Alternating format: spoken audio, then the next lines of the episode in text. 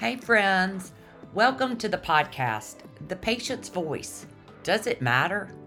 This is a place where your voice will always matter to me.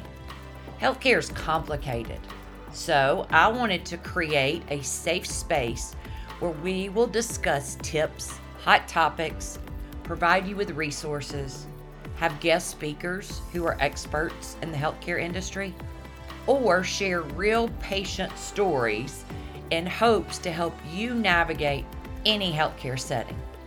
I want to focus on you, the patient, and discuss issues that matter to you in an open and transparent way.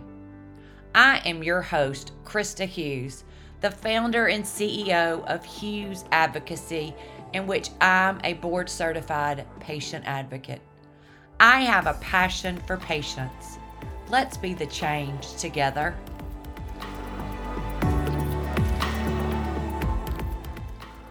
Hey everyone, and welcome.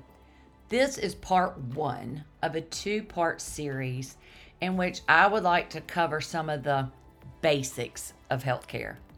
Now, I apologize if this is boring, but we all know knowledge is power. You don't know what you don't know. I just want to make sure I bring awareness of how broken the healthcare system really is.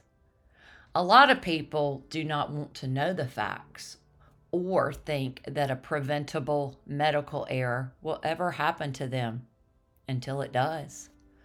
I told you that this podcast was going to be honest and transparent so that you, the patient, can stay safe in any healthcare setting. Now, I want to pause right here and explain what is the quote unquote healthcare setting. From the minute we are born until our death, we are all on a healthcare journey, whether it's in the delivery room having a baby, at a dialysis center, mental health, a doctor's office, home health, rehab, assisted living, chemo, telemedicine, a hospital stay, outpatient surgery, or urgent care, just to name a few. So, what is a preventable medical error or a never event? Well, a never event is something that should have never happened. A preventable medical error is an error that could have been prevented. I want you to know that preventable medical errors do not discriminate. They don't have a race, wealth, age, a political party, no one is immune. If I'm going to continue being honest, you should not trust the healthcare system. Now, I am not saying do not trust your doctor. I'll say that again. I am not saying not to trust your doctor, but instead, I'm saying not to trust the healthcare system. And why am I telling you this? Because the healthcare system is just broken. I'm going to go over some alarming statistics with you most people don't want to hear this data or they don't think about it. They just trust the healthcare system. First of all, preventable medical errors are the third leading cause of death in the United States after heart disease and cancer. Y'all, again, these are preventable. Nearly one in four patients who are admitted to hospitals in the U.S will experience harm. This has to stop. And Secretary Becerra, who is head of the U.S. Department of HHS, stated the following We're losing pretty much an airline full of Americans every day to medical error, but we don't think about it. But the worst part, it's all avoidable. Y'all, that's roughly 550 people a day. Again, I apologize if this angers people or if it's boring, but as an advocate, I see this firsthand. I'm going to share what I know.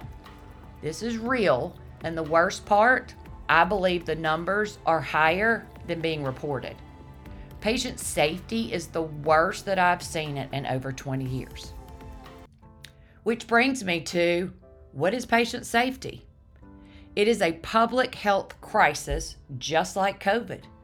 The difference is no one's talking about it, or in my opinion, it's being covered up.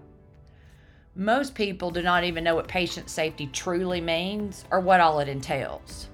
For example, I was speak, speaking with some med students, and they didn't know the true meaning of patient safety as it relates to you, the patient.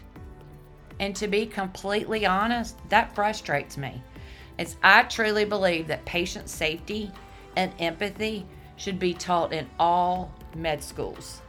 But that's for another day. Patient safety basically means preventing harm. And harm could be like medication errors, sepsis, falls, surgical errors, blood clots, diagnostic errors, which we'll talk about that next time because it is on the rise. Um, there's actually a study that says a misdiagnosis kills or permanently disables 795,000 people a year. So, why am I telling you all this? I heard this amazing quote from Don Berwick, and he said, It's time for doctors to get off their pedestals and patients to get off of your knees. Patients, we need to stand up for ourselves. Healthcare works for us, we do not work for them. Get engaged, tell your story, speak up, and demand accountability to ensure you get the medical care you need and deserve. Reach out to me. Share, follow, and listen and to more episodes because my goal in this podcast is to give you a voice, educate, and empower you from a preventable medical error occurring to you or your loved one. Now, I don't want people to think that I hate the healthcare system. I don't. I have tons of friends that work in healthcare. It's just, as I said earlier, the healthcare system is broken. And this is all about you, the patient, giving you a voice and teaching you to be more proactive so a preventable medical error does not happen to you. I'm going to leave you with a quick client story that had an unfortunate end. Now, remember, preventable medical errors are the third leading cause of death in the U.S and this patient's death was preventable. And we even asked if they would put on the death certificate that it was a preventable medical error, and they refused to do so. I had a client whose family lived out of town and he was on a vent. I asked the healthcare team if the patient was being rotated every two hours because I was concerned about a wound. And they responded, Oh, yes, ma'am, no need to worry. We know that rotating is protocol. You know, the patient has this tiny scratch on their face, but don't worry about it. It's being addressed by the wound care team. Well, because I don't trust the healthcare system, I got the medical records and ob- obtained a picture of this scratch. It was a wound in the side of the patient's head that was big enough for my thumb to fit into. Well, because of that, I was very alarmed. We started getting the vitals because I was worried about an infection and noticed that um, the patient's temperature was up, so were the white blood cell count, and I was worried are we now going to have sepsis? So when we addressed it to the healthcare team, we were dismissed, we were talked down to, and two days later, this patient died of sepsis. This is what you call a never event. They were not transparent. Is this patient safety harm? Were they listening to our voice?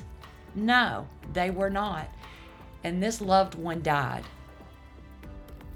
Now, there are resources available for this episode in which I have referenced today with the data and statistics in the narrative set, uh, section for you um, to view if you would like to.